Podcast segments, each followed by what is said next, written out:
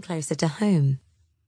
We are now at the first time in human history where we can approach this question scientifically, said Lynn Rothschild, astrobiologist at NASA's Ames Research Center. And the most significant discoveries are coming from research on Earth. If there's an organism that can live under a certain condition here, it doesn't mean it's sitting there on Venus or Europa.